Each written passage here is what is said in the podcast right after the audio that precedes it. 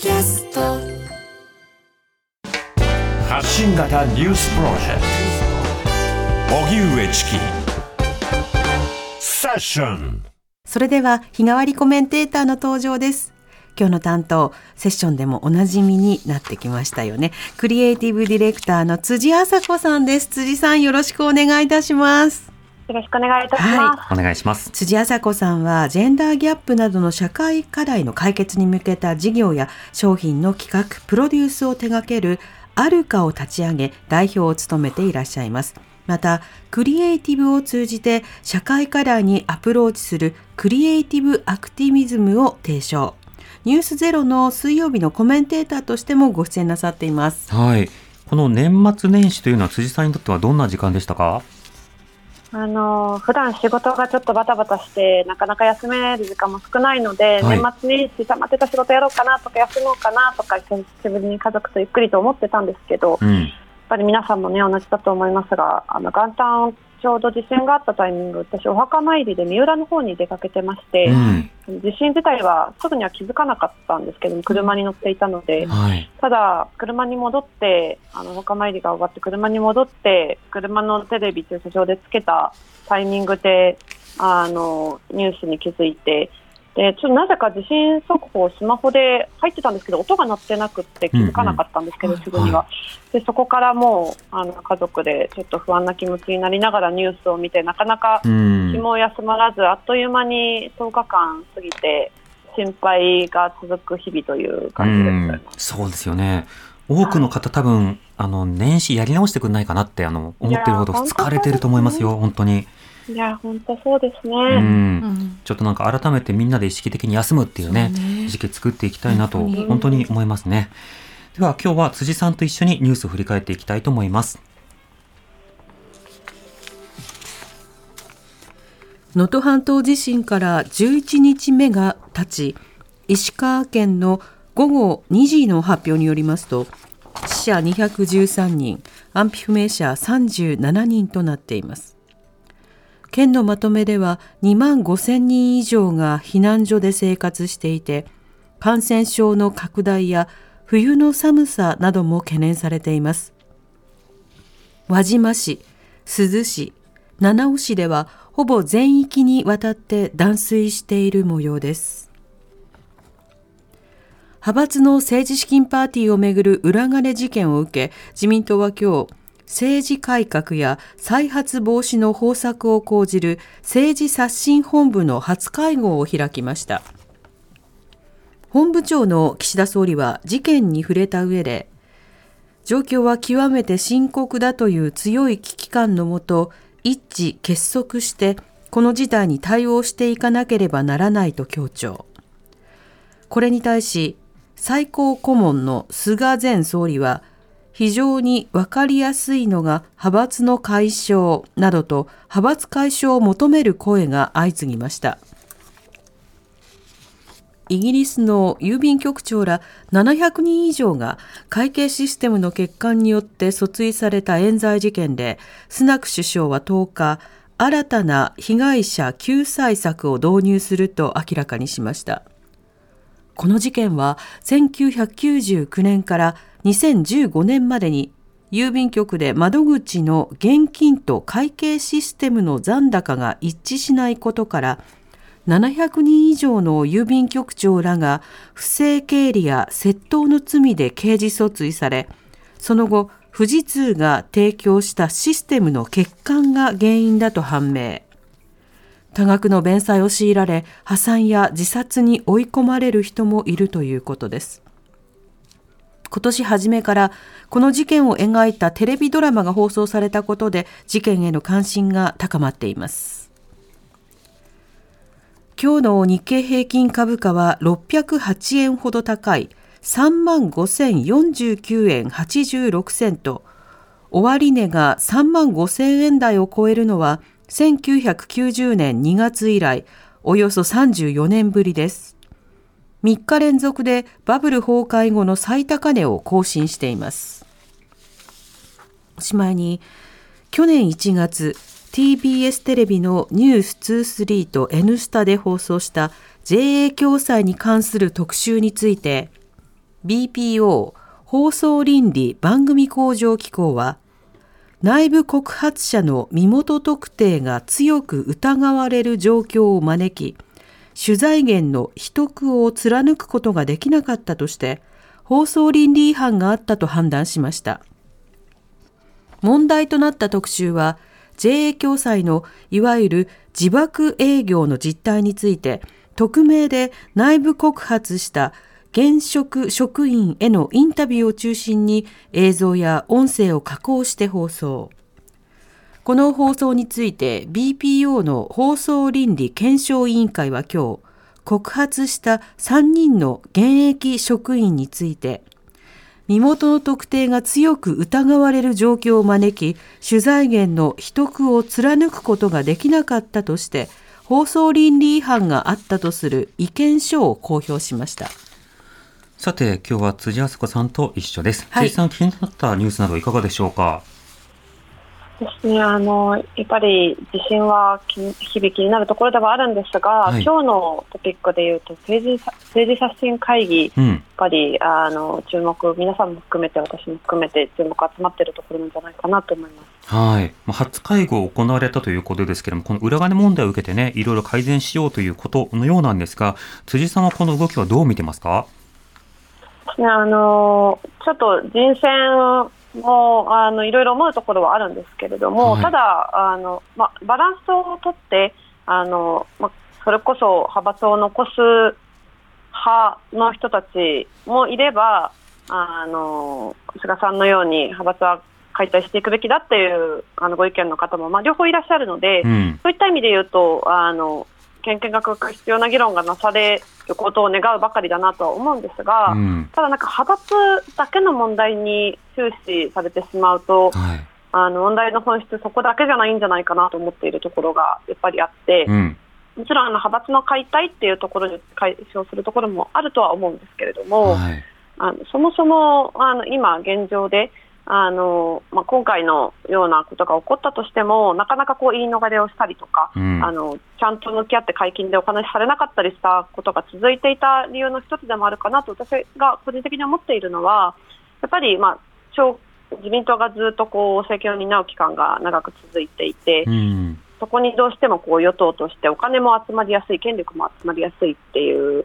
中で、はい。それがなぜ起こるのかというと、やっぱり企業団体献金が政党、政党支部に対して、あの現状、法律上もできる状態になっているというところも一つあるんじゃないかなとは思っていて、うん。やっぱりあのここはもちろん賛否あるところだとは思うんですけれども、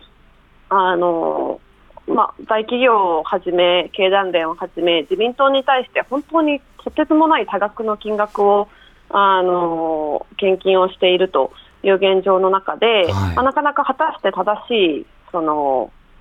なんていうんですかね、緊張感だったりとか、あるいうんは、うん。まあ、政権交代の可能性しかり、まあ、そういったあの運営がなされるのかっていうところも少し疑問があるなという意味で言うと、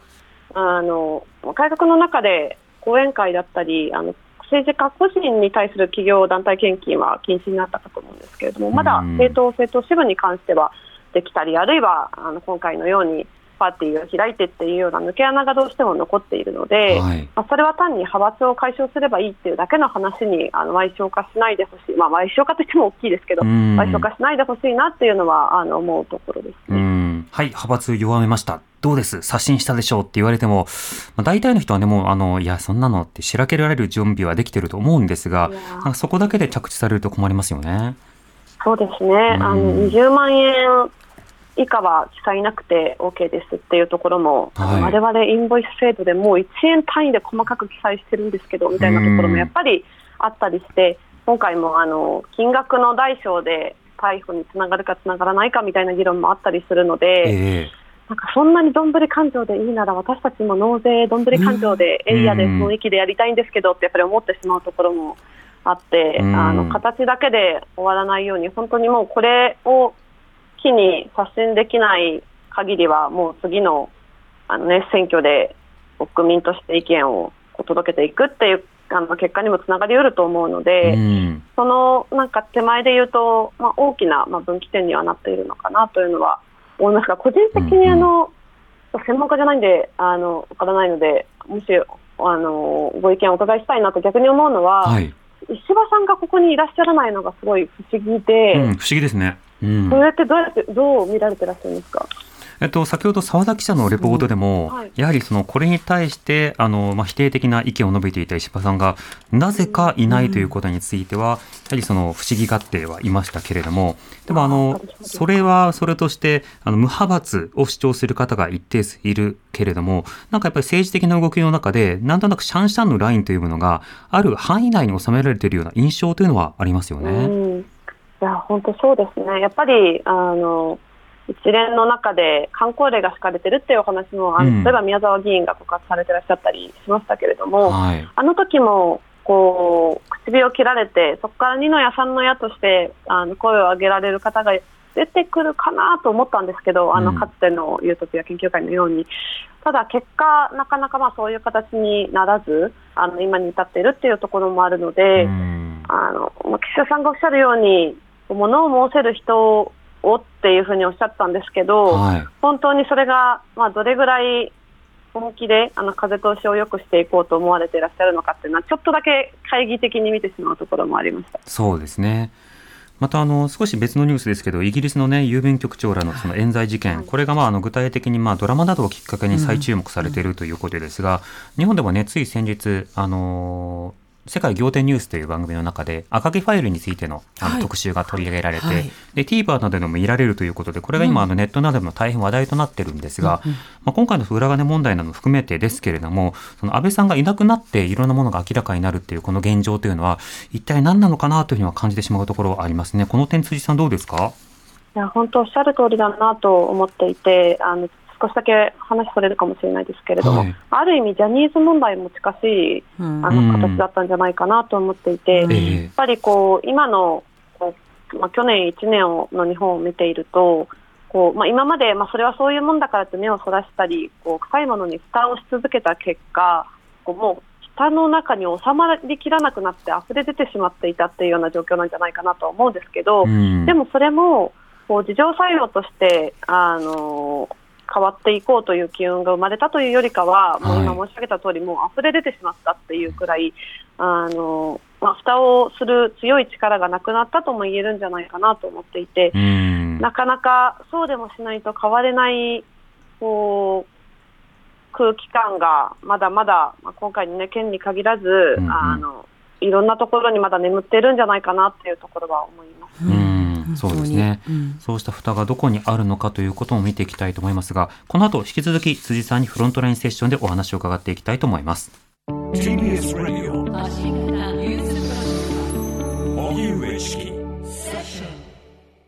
ここからはフロントラインセッション日替わりコメンテーターに今一番気になるトピックスについてお話しいただきます今夜はクリエイティブディレクターの辻麻子さんです。辻さんどうぞよろしくお願いします。よろしくお願いいたします。はい。お願いします。さて辻さん今日はどんなテーマでしょうか？はい、えー今日はもし万が一性被害を受けてしまったらというちょっとあまり考えたくない話ではあるんですがそんなトピックについてお話しできればと思います。はい、はい。今日はまずなぜこのテーマに注目したんでしょうか？あのまあ、性被害という言葉今聞くとあの皆さん思い浮かべるニュースはあの松本人志さんの報道なんじゃないかなと思うんですが、はい。まあ、これに限らずというあの言うとあれなんですけれどもあのちょうどこのニュースをきっかけにここ10日間年末のクリスマス過ぎぐらいから、うん。今日までのあの性被害に関するニュースをざっとあの見ていたんですけれども、はい。一日何件もやっぱ出てくるんですね。例えば、えー今日11日なので昨日10日だけで見てもあの35歳研修医の方が自宅にこう10代の方を連れ込みあの性行為に及んで娘がレイプされたと言って母親が通報して発覚したニュースだったりとか、うん。電車内で性的暴行をした49歳の男性で2年前から50件ぐらいやっていたとか、あはの複数件出てくるんですよね。いうん。でまあ、そんなことが日々起こっていて、やっぱり性被害って、まあ、いろんなところであのもちろん耳にしたりあの、自分自身も痴漢あったことがあるみたいな方もいらっしゃったりするんじゃないかなと思うんですけれども、うん。ただあの、やっぱり今回の松本さんの報道しかり、どこかで遠い話って思ってらっしゃる方も中にはいるのかなと思っていたり、あるいは実際に自分が誰かに会ったことであの被害に遭うってこともあればもう、はい。無作為に被害に遭ってしまうこともあるのでいざそうなった時に今回の松本さんの報道でもこうまだね真偽は定かじゃないので、うん。あの今回の報道自体に関してはあのまだ何とも言えないところはあると思うんですけれども、はい。ただあの性被害の告発をした方あの今回の A 子さんもそうですしこれまでもあの例えば伊藤詩織さんもそうですし、うん。やっぱり被害を受けた方に対してなんであの時こうしなかったんだとかあの時にこういうふうにしたってことは同意してたってことなんじゃないかとかっていう声が、まあ、たくさん集まりやすい現状っていうのも、特に SNS を中心にある中で、うん。じゃあいざ性被害に遭った時に被害を受けた人はどういう心理状況になりやすいのかっていうことだったりあるいは実際に被害に遭った時にどういう行動をするとあの後にうん自分のためになるのかっていうところを少しだけお話しできればなと思っております。はい。まずこの被害に遭った時のその反応であるとか、まあ、それに対する、まあ、様々なあの人々のその応答などについて、この点はどうでしょうか？そうですねあのもちろんあの真偽の定かがまだ明らかになってない中であの仮に冤罪だった場合どうするんだっていう声があるのももちろん承知はしているんですが、はいまあ、。実際に性被害に遭ったことがある方私の周りにもたくさんいて相談を受けて、あの電話を受けてこういうふうにあのしたらいいよとかこの弁護士さんにそ相談したらいいよっていうことを紹介したことも実際ある中で、うん。やっぱり専門家の方ともお話をしているとこう普段からあのまあ正常性バイアスって言ったりするんですけれども、はい。なかなかこう例えば今回も震災があって、まあ、いろんな日々大変なニュースもある中で自分の心がすり減っていってしまうということってやっぱりあるんじゃないかなと思っていて、うん。もちろんあの警戒をしたりこう何か被害があったところに心を寄せるっていうことは大事なことだとは思いつつこう常にそうあり続けているとなかなか正常な精神状態を保てない心のエネルギーがすり減ってしまうというところもあるのでできる限りそのなんていうんですかねこう危険に直面したときに過度な警戒をしないように心理的な負担を減らすバイアスっていうのが人間の心理として起こりやすいんですね。うん。なので、まあ、性犯罪の場性被害に遭った時も全くあのケースとしては近しいことが起こるというふうに言われていて、ええ。なかなか危険な状況下でも例えばこう夜ご飯に誘われても、まあ、それはあくまでご飯だから、うん。性行為について誘われてるわけじゃないっていうのももちろんあると思うんですけどこう、まあ、信頼してる人だしとか、まあ、お仕事の関係だしさすがに大丈夫だろうって思ってしまうっていうことがまずある。はいなので、まあ、飲み会に行ったっていうことはっていうのもあのなかなかちょっとずれている指摘かなと思うのが一つと、うん。次にあの効率気症候群って言ったりするんですけれども、はい。いざこれは、えー、と性被害に限らず例えば DV だったりとかいじめでも難しいことが起こると言われてるんですけれども、うん被害にいざ遭った時にこう抵抗できなくなってしまう。体がぎゅっと硬直してうんうん。突然大きなストレスをこう負荷としてかけられると頭が真っ白になって体が凍りついてしまうというようなことが実際あの起こりうるんですね。うん。であのそれこそ血圧もそうですし自律神経のバランスも乱れる中でこう体がぎゅっと硬直してしまって判断力も低下するというようなことが実際あの起こってしまうわけで例えば、まあ、今回のような大災害の時もこう、まあ、どうしようって初動でなったりすることってあると思うんですけれども、はい。そういうこう心理状況が実際に性被害に遭った時もあのいわゆるすくみ反応って言われたりするんですけど、うんうん起こったりすると。なので体がまあフリーズしてしまうっていうことですね。あそうですね、まさに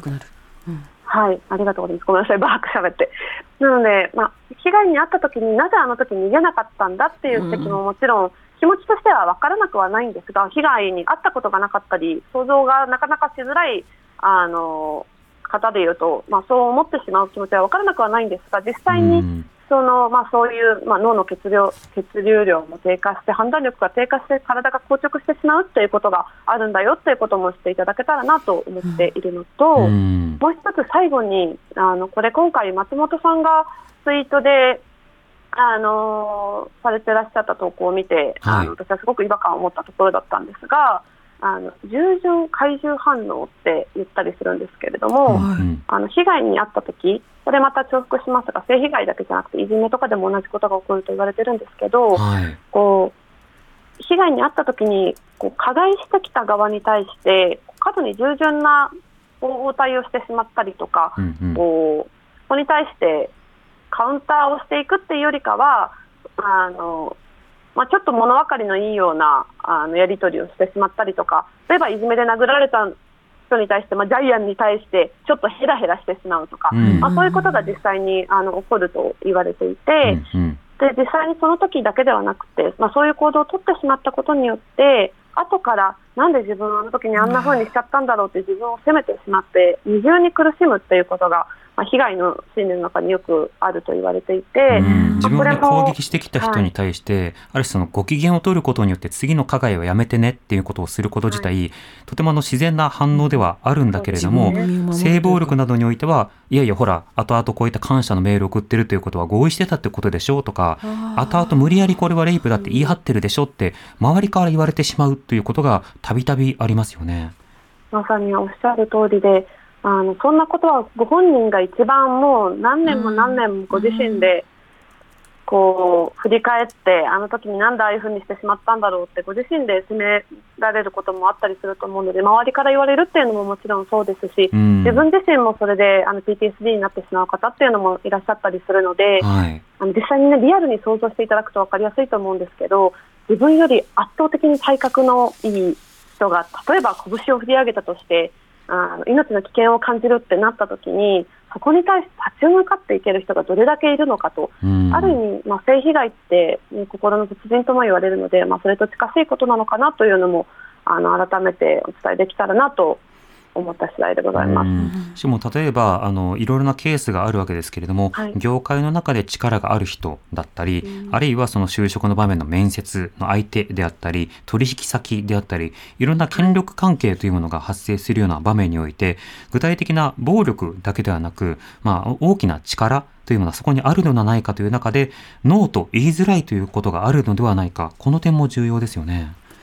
おっしゃる通りだと思いますし、あのこうどうしても、じゃあ、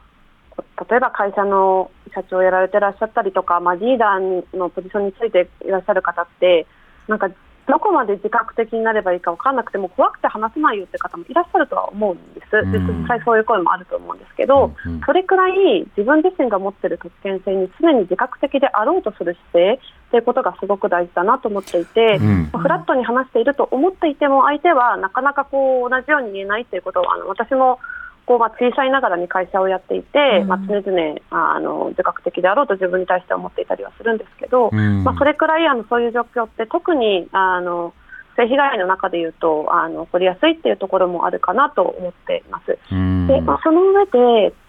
あの、まあ、万が一これは考えたくはないんですけど性被害に自分自身が遭ってしまったら、はい。それはまあ男女問わず性別関係なくあのどなたでも同じだと思うんですけれども、うん万が一性被害に遭ってしまった時にこうパニックになってこうよくあるケースでいうとお風呂に駆け込んでもうすごい汚い気がして体を洗って、もう誰にも相談できずっていうこともあると思うんです、もうバレるのも怖いしうん、誰にも相談できなくてと。ただあのちょっと今日お伝え一番お伝えしたいなと思っていたのは万が一自分が被害に遭ってしまったときに、はい。こういう動きをするとあの後々証拠を残しておくことにつながったりするっていうちょっとあの流れを少しご紹介させていただけたらとぜ思います。はい。2つありまして、まず被害に遭ったときに、まあ、誰かに信頼できる人に相談するっていうところも一つかなと思いますし、近くに交番があったらそこに駆け込むっていうことも一つだとは思うんですが、はい。なかなか人に相談しづらかったりとか、交番にいる方がまた男性だったら喋りづらいとかっていうこともあると思うのでう、んうんまず電話かける先、2つあります。はい。1つは8103はあシャープ8103という番号なんですけれども、ここは、えーとまあ、性犯罪の被害を相談するあの全国の共通番号で警察の全国共通ダイヤルなんですけれども、まはい。あここに電話すると各都道府県のこう所轄につなげていただくその性被害をの相談を受ける警察の窓口の番号がこのシャープ8103うん。まあ、ここに電話をかけるか、もう一つおすすめなのが、889あシャープ8891という番号がありまして、えこれあの、ワンストップ支援センターって言うんですけれどえも、はい。これ、すべての都道府県にあるあの支援センターでして、ここに電話をかけると、あのそのワンストップ支援センターからあのさ産婦人科をご紹介いただくケースが多いんですね。はい。でこれ、なんでかっていうと、あのレイプをされてしまった場合、あの妊娠してしまっている可能性もあるので、うん。その場合、72時間以内にアフターピルというものを飲むと、はい。妊娠を防げるとはい。いうものがあったりするので、それはあの婦人科でしか現状、あの処方できなかったりするので、うん。産婦人科を紹介していただいて、アフターピルの処方をしてもらうことと、同時にあの証拠保全を産婦人科で実はしてもらえると、これ、あんまり、うんあの知られてないケースも多いんですけまあれども体に付、着した体液とか、そうしたものをということですか？まさにです。なので、まあ、自分で何か残さなきゃとかって言っても、なかなか難しいところもあると思うので、うんまずはあのシャワーを浴びたりとか着替えたりする前に、ワンストップ支援センターに電話する、あるいは普段かかりつけの産婦人科があれば、そこに対応しているかを電話して聞いてみて、まずは産婦人科に行って、えーアフターピルの処方と証拠不全をしていただくっていうところが、あの一つおすすめです。でうん同時に、あのできれば、決して病院に行く前にあの重複しますが、なるべく気持ち悪いところはあるかなと思うんですけど、シャワーだったりお風呂を浴びずに、あの体を洗わう前に、そういったところにかかるっていうところが、あの食物にもつながるので、あのちょっと気持ち悪いとは思うんですが、着ている服を例えばビニール袋に入れて持っておくだったりとか、うんあのその体の状態のまま産婦人科に行くっていうことも頭の端っこでもいいので、はい。あのいざ自分が被害に遭ってしまった時に少しだけ思い出していただけたらなと思います。うん。8103はハートさん、8891は早くワンストップと覚えるという仕方はありますけれども、あの、覚えるってなかなか難しいと思いますが、そういえばなんか聞いたことあるなと。なんかそんな番号あった気がするって思い出すだけでも、あの、すごく変わるかなとは思いますね。そうですねあの急に被害になった時って頭がパニックになってしまったりするので、ねはい。スマホのメモに入れておくだけでも全然違うと思います。う確かに、ん、そうですね。うんあらかじめね、うん、また自分がどんな目にあったのかっていうことをまあ記録しておくということ、まあ、当然ながらカウンセリングとかいろんな仕方によってねその言葉に仕方にもそれぞれの時間の書き方というのはあるかと思いますが、会った時にはどういったやり方があるのかその会っていない状況とかそうした若い時あの幼少の時からそういったチャンネルを知っておくとかいろんなことをね伝えていくということは必要かと思います。あの辻さんぜひまたあのこうしたテーマあるいは他のテーマでもお話聞かせてください。はい、ありがとうございます。ありがとうございました。ありがとうございましたクリエイティブディレクターの辻麻子さんにお話を伺いました荻上チキ